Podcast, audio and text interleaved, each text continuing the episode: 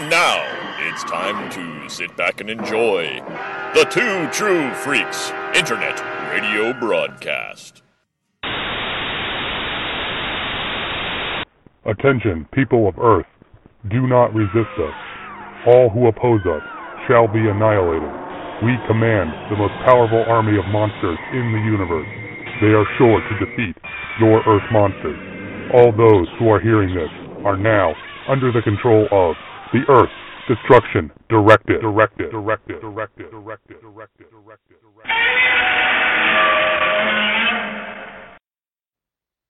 Hello, everyone, and welcome to episode 44 of Earth Destruction Directive, your guide to the world of Dai Daikaiju right here on Two True Freaks. I am your host, Mr. Luke Giaconetti. I want to thank everyone for downloading and listening to the show today. Hope everyone enjoyed our last episode where we took a look at two episodes of the classic Tokusatsu series Ultraman, as well as the final appearance of the Shogun Warriors in Fantastic Four, number 226. And if you thought we did a lot of references to one of my favorite podcast, a Fantasticast last time. You are in for a treat this time because uh, it, further proof that no concept is too good for another podcast to rip off. I am going to be using quite a lot of the Fantasticast format, with big thanks to Stephen Lacey and Andrew Leyland, of course, as we're going to be taking a look at Marvel Godzilla number one, the first issue of the very fondly remembered run of the King of the Monsters in the House of Ideas here in the United States. So we're going to take a quick commercial commercial break, and then when we come back, we're going to get right into it with Godzilla number one. The Fantasticast is your guide to the Fantastic Four from the beginning of the Marvel Age of Comics in 1961 onwards. Each week, Steve Lacey and Andy Leyland cover every issue, spin off, guest appearance, and cameo, and more. And in 2015, we begin our journey through the decade that taste forgot the 1970s. Join us as we take a look at the departure of Jack Kirby and Stan Lee, the Kree Skrull War, the arrival of Marvel Team Up, Bill Murray as the Human Torch, creators including Roy Thomas, George Perez, Marv Wolfman, Jerry Conway, Rich Buckler, and John Byrne, and of course, Marvel 2 in 1. All this and more at ffcast.libsyn.com and on iTunes and Stitcher.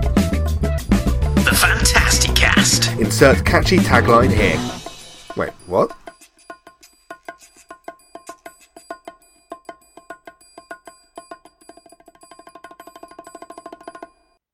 And we are back on Earth Destruction Directive. Godzilla number 1 was cover dated August 1977 and released on or about May 3rd, 1977. Uh, this information coming, of course, from Mike's Amazing World of Comics at DCIndexes.com. In May of 1977, the Taksim Square massacre in Istanbul results in 34 deaths and hundreds of injuries. Queen Elizabeth II commences her 1977 Silver Jubilee Tour in Glasgow, Scotland. Star Wars opens in cinema and later becomes the highest grossing film in history up to that time. Space Mountain opens in Disneyland in California. And AJ Foyt wins the Indianapolis 500 to become the first driver to win the race four times.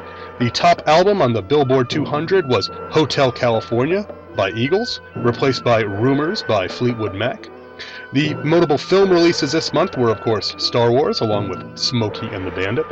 Notable births this month include country singer Eric Church, English actress Samantha Morton, two time Cy Young Award winner Roy Halladay, and talk show host and conservative Elisabeth Hasselbeck. Notable deaths this month actress Joan Crawford, B movie icon William Castle, and former Chancellor of West Germany Ludwig Erhard. Elsewhere in the Marvel Universe, 2001 A Space Odyssey number 9 featured Machine Man making his full debut. The Amazing Spider Man number 171 was part 2 of a team up as Spider Man paired with Nova to battle Photon. Part 1 is later on this list.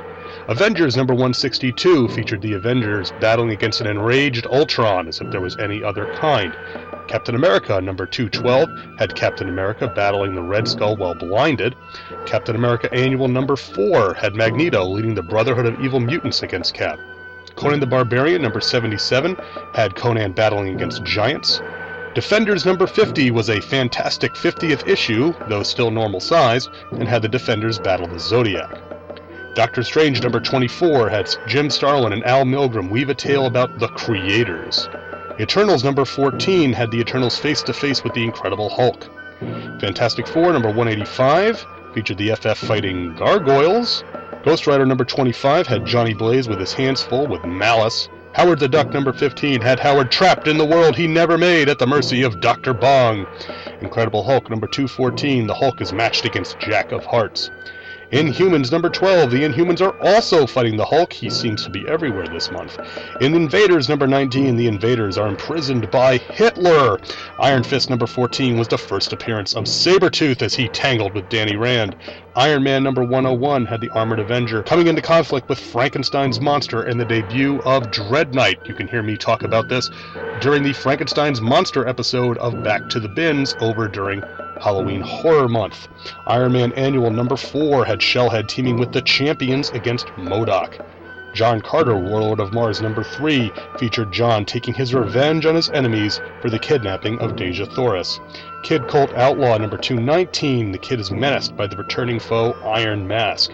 Kull the Destroyer number 22 had King Kull challenged by the monstrous Devil Birds. Marvel Classics Comics number 21 adapts Jules Verne's Master of the World. Marvel Classics Comics number 22 adapts H.G. Wells' Food of the Gods. Wow, two good ones right there. Marvel Premiere number 37 features the 3D man battling the Cold Warrior. Marvel Presents number 12 has the Guardians of the Galaxy in the shipyard of deep space. Marvel Tales number 82 reprints Amazing Spider Man number 103, featuring Spidey and Ka-Zar battling Gog in the Savage Land. Marvel Team Up number 60, Webhead teams with the Wasp to fight Equinox, the thermodynamic man. Marvel 2 in 1 number 30, the has the ever loving blue eyed thing going toe to toe with Spider Woman to save Alicia Masters. Master of Kung Fu number 55 features Shang-Chi seeking out the secret of the Ages of Death. Ms. Marvel number 8 has our heroine in the clutches of the bizarre grotesque.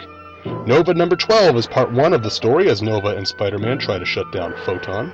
Power Man number 46 features Luke Cage stopping an anarchist group from blowing up New York City. Peter Parker, the Spectacular Spider Man number 9, features White Tiger tussling with Spider Man amidst protests on the ESU campus. Star Wars number 2 continues the adaptation of the film with the cover depicting the Mos Eisley Cantina.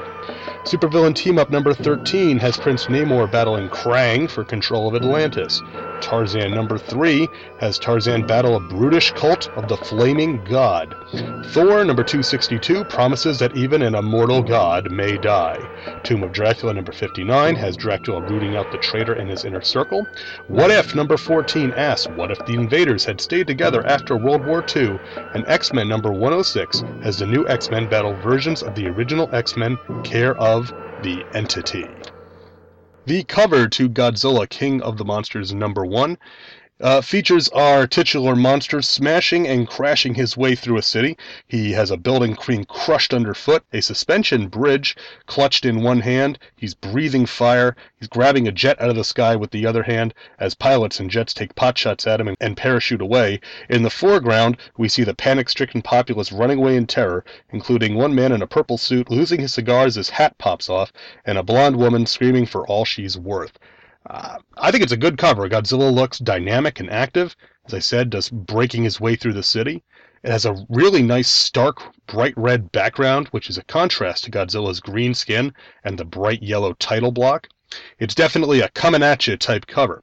But the only thing I would have changed is I would swap positions of the blonde and the cigar guy in the cover. The cigar guy, he's a little too goofy being in the extreme foreground with his hat popping off and a cigar uh, flying out of his mouth. I would push the blonde woman to the front to heighten the fear factor.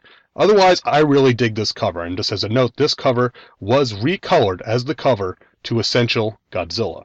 Our writer is Doug Moench. Our penciler is Herb Trimpe. Our inker, Jim Mooney. Letterer, Joseph Rosen. Colorist, Janice Cohen. Editor, Archie Goodwin. And our story is entitled The Coming. On the coast of Alaska, an ordinary day is shattered by the sudden arrival of the giant monster Godzilla, who capsizes a massive supply ship from beneath, then makes landfall for the first time in North America. crushing a lighthouse and stopping a seaman from radioing for help, Godzilla then heads directly towards a section of the Alaska pipeline, smashing the installation into rubble.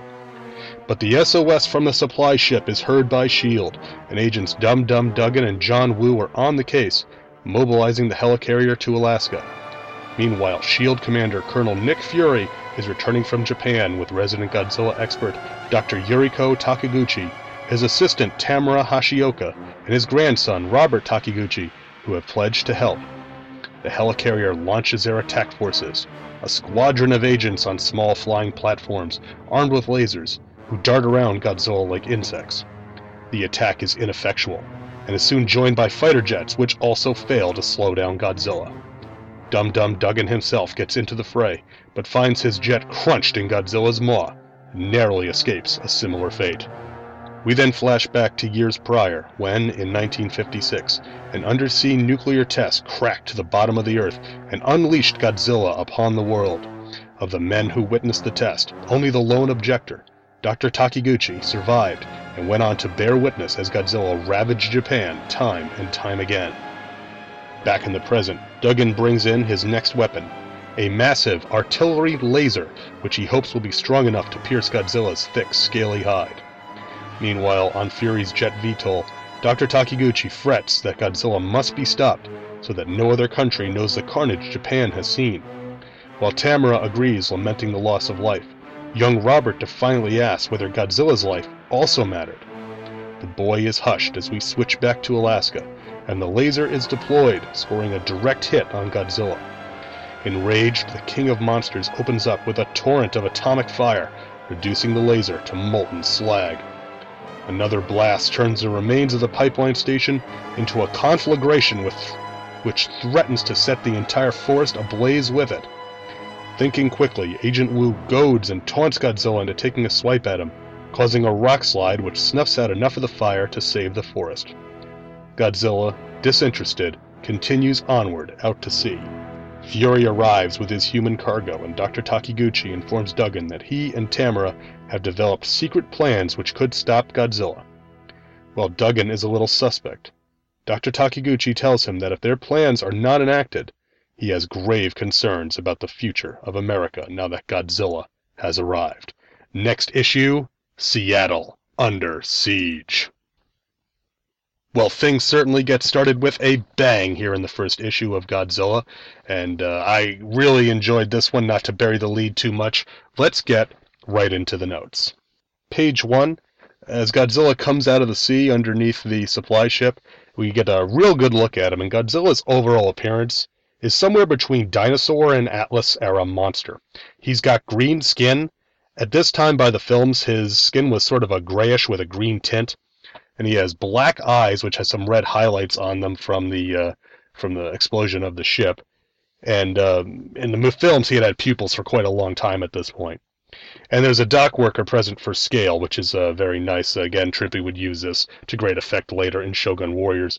Actually, Godzilla is so big that part of the actual title, The Coming, is covered by him. I'm not sure if this was done intentionally or not. I have to assume it was. It's actually kind of neat. That's how big he is, is that his tail and the tip of his head actually cover little bits of the letters of the coming in the title. That's how big Godzilla is. So I thought that was really nice it's a good splash page to get things started.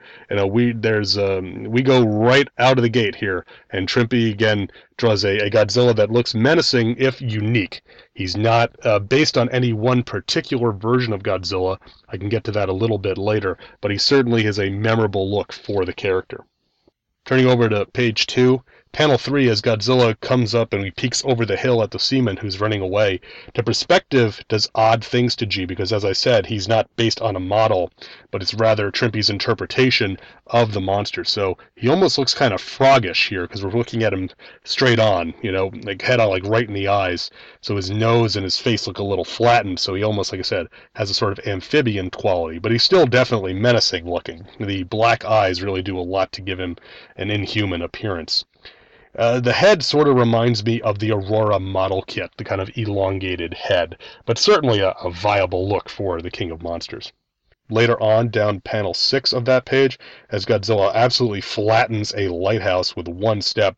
This is what I call a Monster Zero type moment. There's a lot of scenes in the back half of Monster Zero featuring Godzilla laying waste to buildings with these shots of the feet going through the buildings to knock them down. That's exactly what we get here. So I really like that scene. Very nicely done. Turning over to page 3, panel 4, you get a close up of Godzilla's eyes and they are empty doll's eyes almost. This is not a complaint. I like the inhuman look that we get here. Just the the totally black eyes with the red light dancing on them from all the carnage that he's causing. There's there's no way that you can look at those and think, oh, this guy's intelligent. We can reason with him. This is not. Uh, you know, some monster that is here to conquer the world from another planet, like an at, like I said, an Atlas book. This is a force of nature, and I really think Trimpe does a good job of conveying that here. This uh, this plays pretty nicely in the essential as well, but in this in the colored version, it's really nice, I think.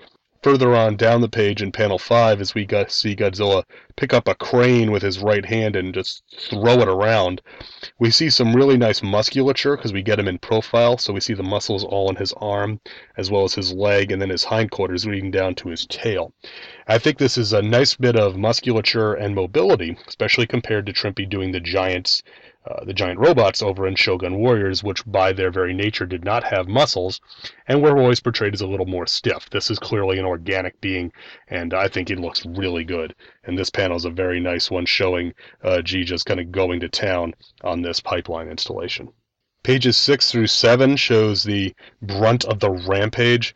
Godzilla picks up train cars and smashes them, uh, crushes a fuel tank in his hand, causing a giant explosion, stomps a, uh, a radio tower to the ground, and then uh, picks up the pipeline and whips it around like a uh, like a whip, just smashing it into the ground.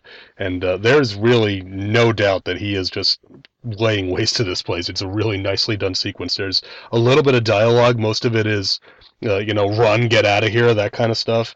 So uh, it it really lets the uh, the art speak for itself. There's some nice captions in here as well. He's just cut off this line of lifeblood and that it's all oozing out. So I thought that was really nice. Trimpe is definitely in his element with the monster action as usual. Godzilla has great body language as he slams on the plunder about. You can really uh, get a feel for what uh, what's happening here. Over on page 10, Shield is introduced with the helicarrier. Then we go inside to see uh, Dum Dum Dugan and uh, Agent Wu.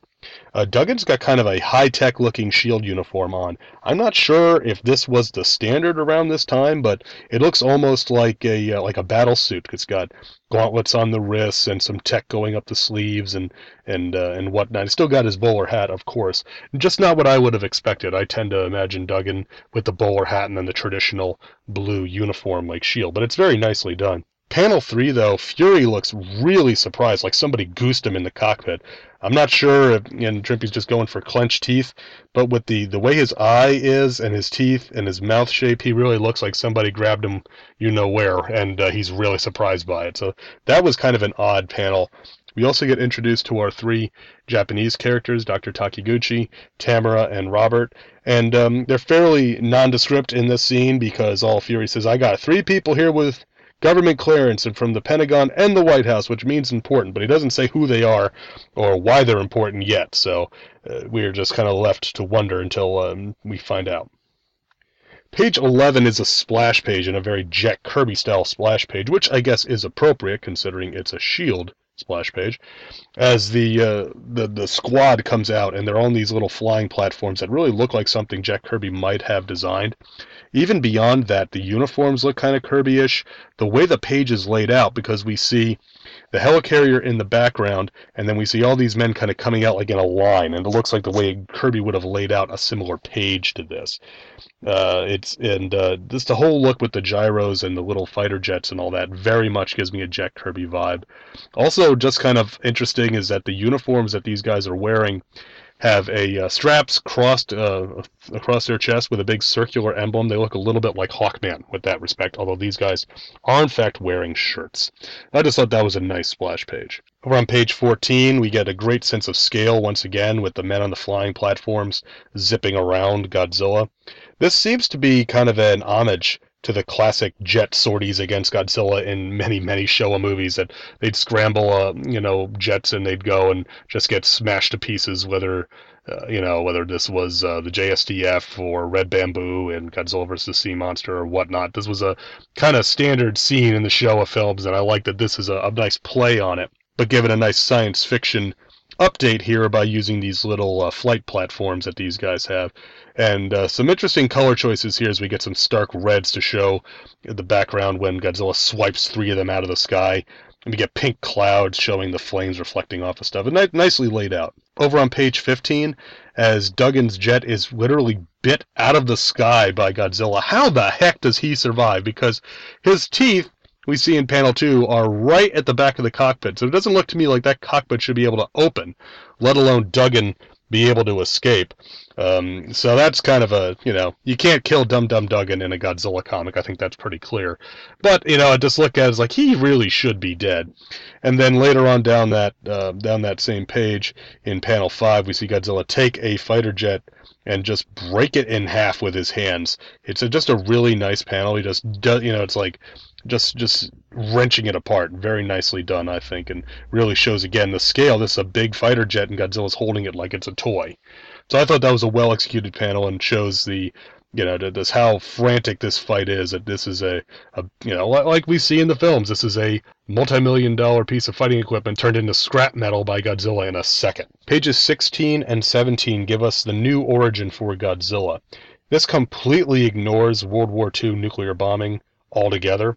And it pushes blame away from the Americans because it specifically said that the ship's mission was a joint nation undersea nuclear test. Now, we don't know which nations are involved.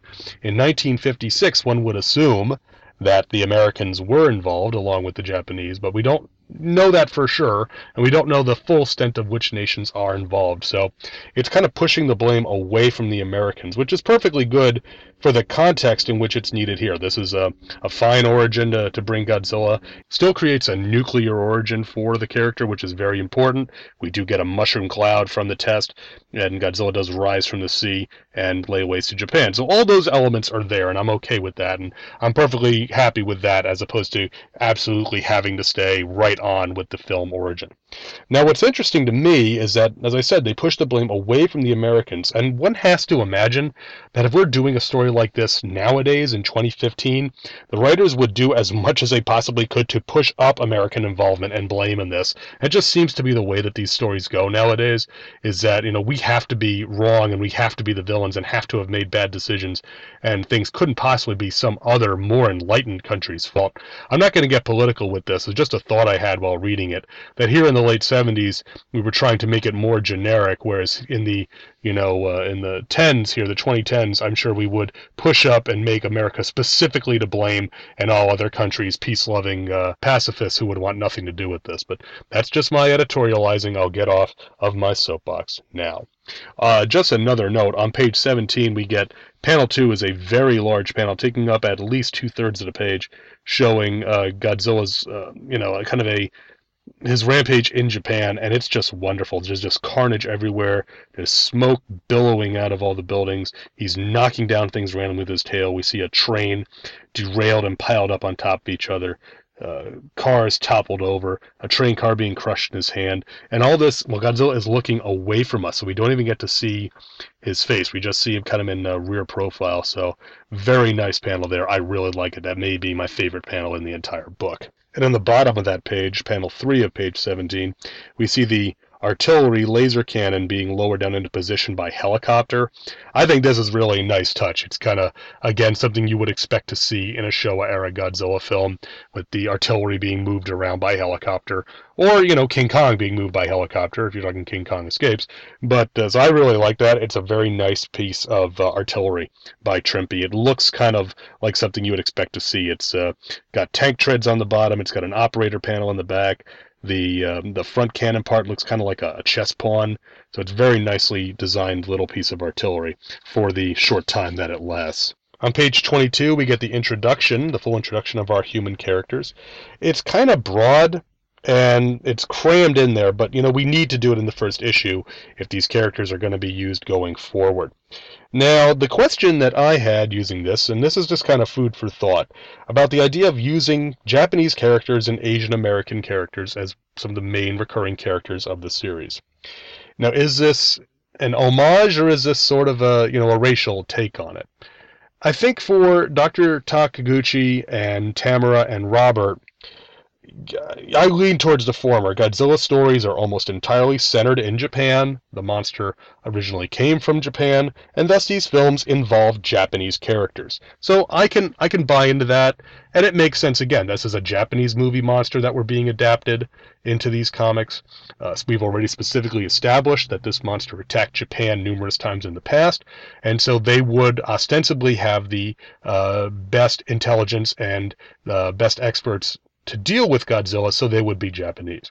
The one that's a little more troubling for me reading this in 2015 is the inclusion of Agent Wu, because Wu is of Chinese descent. He's not of Japanese descent because Wu started out in the uh, Yellow Peril magazine way back in the uh, pre Fantastic Four Marvel era, um, fighting against a Fu Manchu type. And he has no connection with giant monsters at all before this issue. I would have preferred Moench create a new agent, a new field man to work with Dugan, rather than use Wu, because his inclusion is almost seems to be like, well, he's the Asian one, throw him in there. And I'm not casting any aspersions at Doug Moench. I mean, I have no problem with reusing another character. It just seems a little I don't know. To me, this might have uh, look a little improprietous in 2015. Again, I'm looking at it through these eyes. This book came out more than uh, 35 years ago, almost 40 years ago at this point, so I can't cast any aspersions. And it is neat to get uh, Agent Wu back. Wu goes on to be, uh, if not a major character, then a, certainly a, a recurring Shield agent who's propped up numerous times in other stories. Last place I remember seeing him was, I want to say, Avengers Academy. Wu played a, a role in that and I'm trying to remember if we've seen him on Agents of S.H.I.E.L.D., but I'm kind of drawing a blank on that one. So, again, the characters are, are very broad here. We get that, you know, um, Dr. Takiguchi is, you know, the responsible scientist, and Tamara is his assistant, who's kind of kind-hearted, and that Robert is going to be the rabble rouser because he asks, well, what about Godzilla? Doesn't he count? So we're getting some some you know the beginnings of the characters being uh, developed here, and hopefully we'll see more of that as the series progresses. On page 23, where the laser cannon is fired off, the effect of the energy beam coming off of it looks kind of like the atomic heat ray from Mothra or the maser cannon, which is a nice touch. It's it's white, it looks like white hot flame, but the way it's drawn with the um, the inking all around it, and it looks like uh, you know an, a directed energy weapon, which I think is really a nice touch. Again, very Showa in that sense. G counterattacks later on down the page using his atomic breath. Uh, it is it looks like and is colored like fire. It's you know a mix of yellows and oranges, and it splotches out like fire. And normally I'd prefer to see it white or blue, as it trip typically is, until we get to the red spiral in the Heisei, which is nowhere near where we are here. But Moench does a great job of give with the caption to sell this because. Uh, he says uh, as he blasts it out, and he, he absolutely destroys this uh, laser cannon. We hear Dugan yell, Sweet mother, did you see that? He's spitting fire. Fire like a dragon.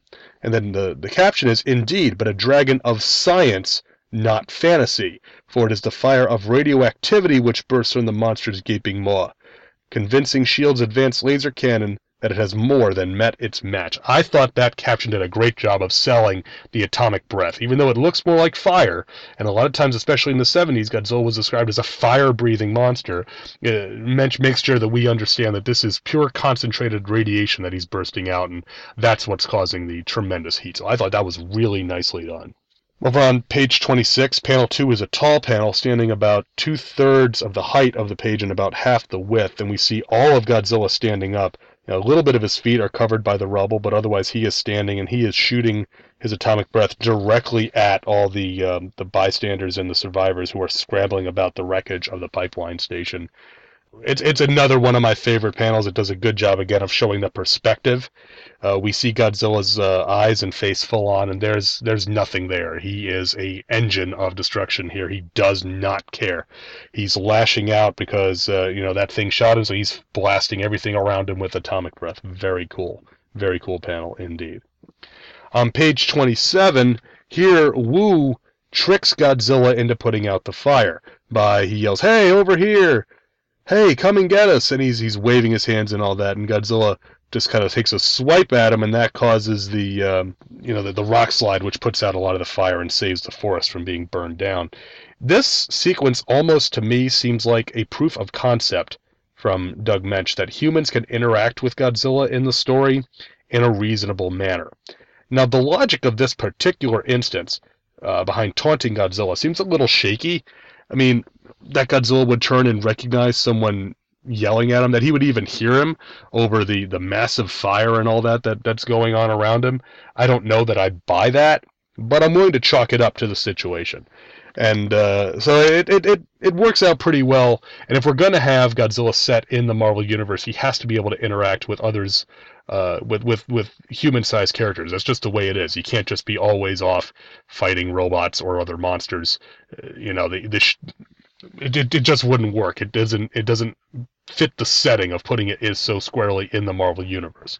Also, the last panel on this, uh, Dugan through all this still has a cigar, still smoking. 1977, ladies and gentlemen, very cool. On page 30, in panel one, as Dugan and Woo look on, we see Godzilla off in the distance, and uh, this is just kind of a, a, classic shot that we'd get a lot in the series of the humans in the foreground and the monsters in the background, not interested in what the humans are talking about or anything. They're got their own thing going on. Nice panel. It just shows kind of the um, the you know the that Godzilla's done. He's walking off and he's leaving the smoking ruins of the pipeline behind him.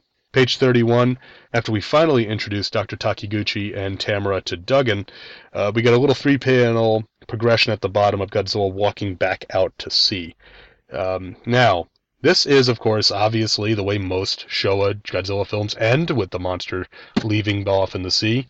Uh, now, could this issue have been written possibly to serve as a one shot if they decided not to go to series with it. It really does kind of tell a one shot story here. Now, yes, they do introduce the Japanese characters and they do say that they have secret weapons that they can be used against Godzilla.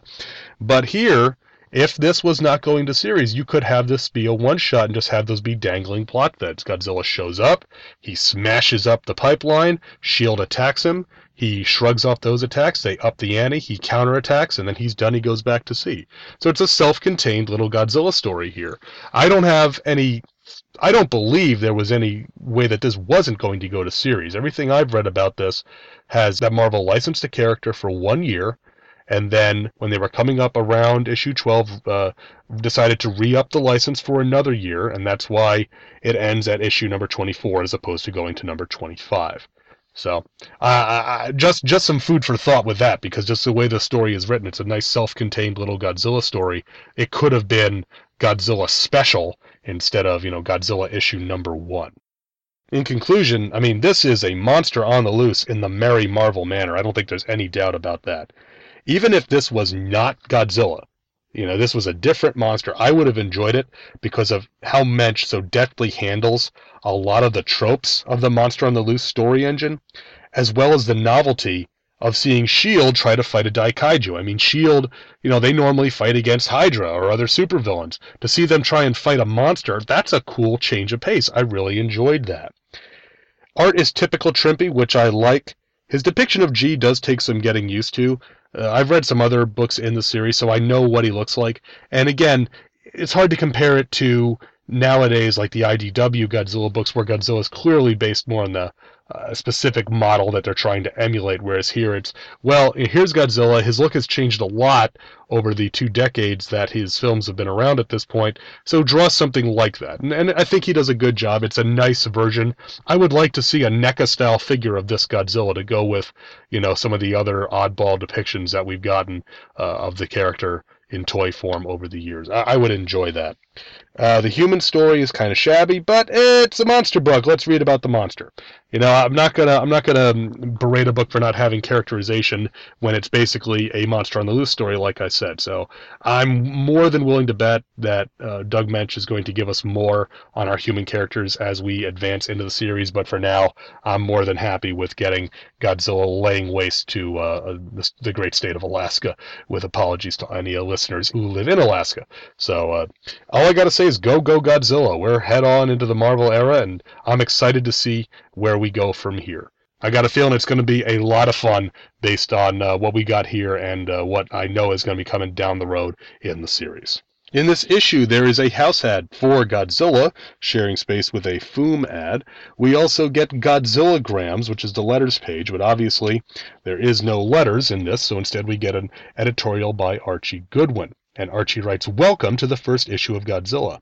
You wouldn't think a skyscraper sized hybrid dinosaur with radiation blast breath would have trouble getting anywhere, but it's taken almost five years for the great green one to finally get into Marvel Comics. Back in the earlier years of this fast disappearing decade, Marvel's then editor in chief, rascally Roy Thomas, who as writer slash editor is still masterminding some of our most popular titles, such as Conan the Barbarian, The Invaders, and Tarzan, first began trying to acquire the rights to do the adventures of that most popular movie monster since King Kong. Legal difficulties prevented this from coming about at the time, but bullpenners are a stubborn lot, and with the constant urging of our publisher and leading light, Stan the Man Lee, Marvel kept trying. I was the guy who finally got lucky. Toho Company Limited was ready to do a Godzilla comic at the time I approached them about the possibility. Once we had the rights, the big question was how to handle the character. What works in a series of movies appearing a year or more apart can also become monotonous in a comic book coming at you every month. So, for the sake of variety and continuity, we opted for new adventures rather than adaptations of the films. And for the same reason, we also chose to connect the Big G with the Marvel Universe. This takes a bit of stretching, but Marvel's world, while as fragile as any imaginative creation, is also amazingly flexible. As the series progresses, we think you'll see the advantages in this. Not that we intend to have Godzilla slugging it out with a different superhero or villain every issue, far from it. This connection with Marvel's vast cast of characters, with the exception of S.H.I.E.L.D. agents Dugan and Woo, who will be regulars, is going to be used sparingly but at logical times, or moments when we think we can really surprise you. Some of the swashbuckling stars of our other books are going to be popping up. In between those times, you can look forward to some of the monster against monster free for alls that highlight the Godzilla films, as well as some totally offbeat ideas and themes, guaranteed to keep you guessing. Another problem in bringing the lively lizard to the comics was how to present him visually. Movie buffs will recognize that Godzilla's appearance varied somewhat from film to film, as he worked his way through 20 years of starring roles. Since our approach is somewhat less tongue in cheek than the current films, we decided to use a variation on the Godzilla portrayed in the very first movie. The liberties we've taken, again, are an effort to adjust what works in a motion picture to an equally successful comics character. Different mediums acquire different approaches. While some Godzilla purists may object, we think most of you will come to know and love this version of the devastating dinosaur. Naturally, the final opinion in such weighty matters rests with you, and we're anxiously waiting to hear your verdict. In the future, we'll be using this space for a letters column. So don't wait. Whether you've got gripes or good tidings, let us know. Writer Doug Moench and artist Herb Trimpe have labored long and hard getting this issue to you. I'm pleased with what they've done, but we won't be really happy until we hear from you. Thanks, Archie Goodwin, editor.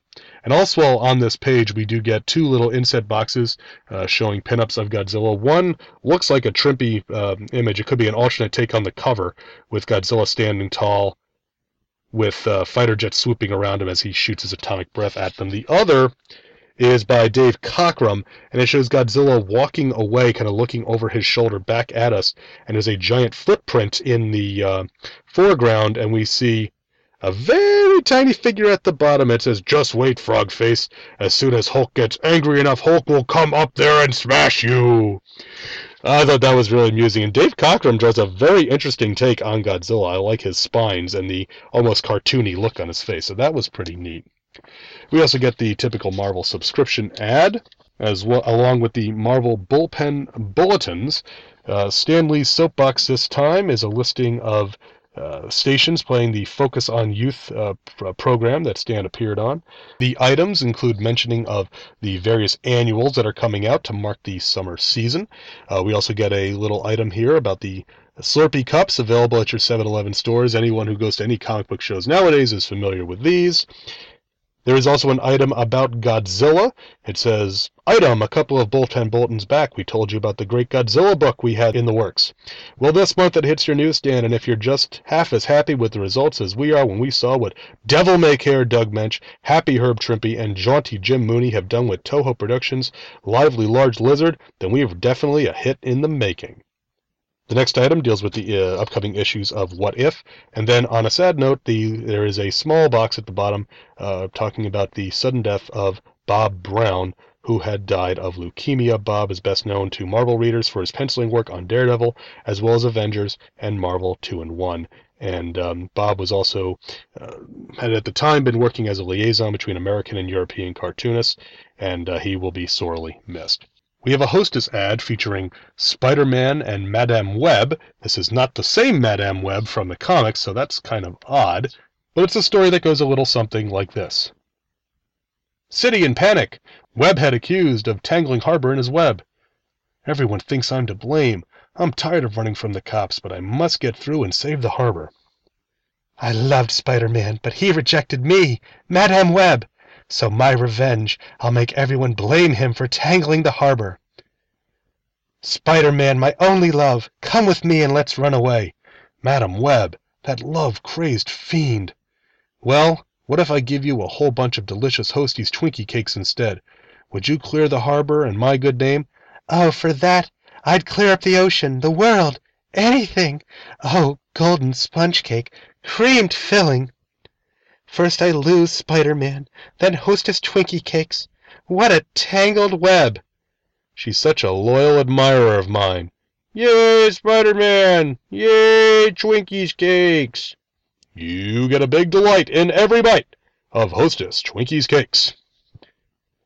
Yeah, this is a little weird. Um, I do just want to say, all I'm going to say about this is that Madame Web's headgear, she's got a um, she's got a pink and black kind of like veil that goes on the head. It forms a widow's peak and then comes back around her back.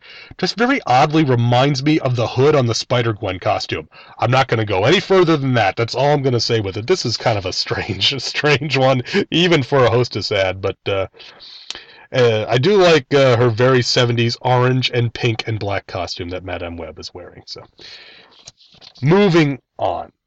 So that's Godzilla number one. Overall, I think a really successful debut issue. I really enjoyed it, and uh, I can't wait to read the second one. I, I did cover the second one many moons ago on Back to the Bins, but it's been a number of years since I read it, so I can't wait to break it out, and I hope you guys enjoyed it as well.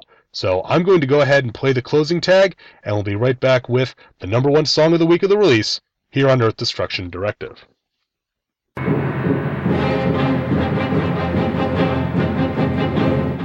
This has been Earth Destruction Directive, a Dai Kaiju podcast, produced and created by me, Luke Jaconetti, as part of the Two True Freaks Internet Radio Network, available at twotruefreaks.com. This is a fan work celebrating the history and culture of Japanese giant monsters. All movies, TV shows, comic books, characters, and other intellectual property is copyright their respective copyright holders, and no infringement is intended or implied. If you'd like to send an email to the show, you can email me at earthdestructiondirective at yahoo.com. I respond to all emails, and if you send in some comments, I'll read them on the show. All episodes of Earth Destruction Directive can be found at twotruefreaks.com. You can also find the show on iTunes. Just search for Earth Destruction Directive. You can even leave an iTunes review if you want. You can get in touch with the show on Facebook. Just search for Earth Destruction as the first name and Directive as the last name. You can also get in touch with me on Twitter with the handle L-Jacone. That's L-J-A-C-O-N-E. And if you want to buy something discussed on the show, head on over to twotruefreaks.com and click on the amazon.com link on the front page. Any items you buy during your session on amazon.com will help keep the lights on and it won't cost you anything extra. Thanks for listening and be sure to come back next time for more city stomping fun on Earth Destruction Directive.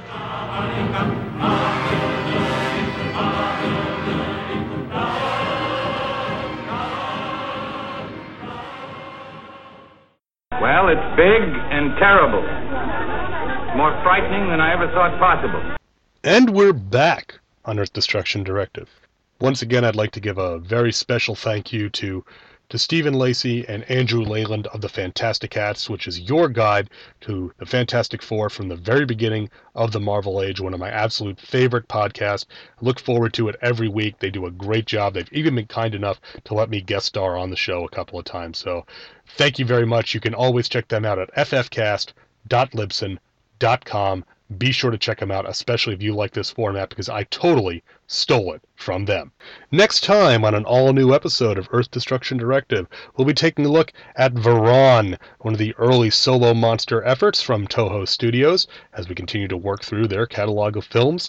And of course, we'll be taking a look at Godzilla number two from Marvel Comics, as the king of the monsters makes his way to Seattle, Washington. In fact, the cover features Godzilla taking a chomping bite out of the Space Needle, and if that doesn't get you excited, I don't know what to tell you. The number one song for the week of release of Godzilla number one is a very well known song, very popular song, especially for me when I was in college. I had a buddy of mine who loved this band and played this song on the jukebox at the local pizzeria every chance he got. Of course, this song is Hotel California by Eagles. So have a listen, and we will see you next time. And until then, keep 'em stomping.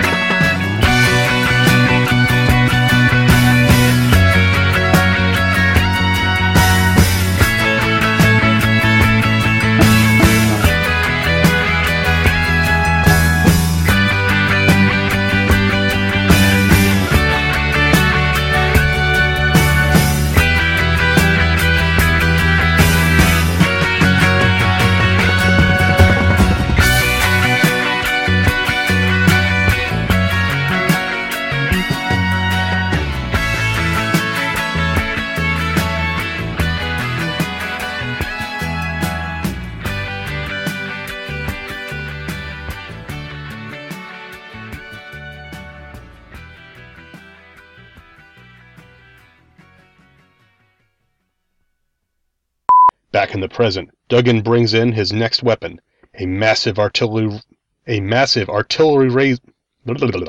Enough said.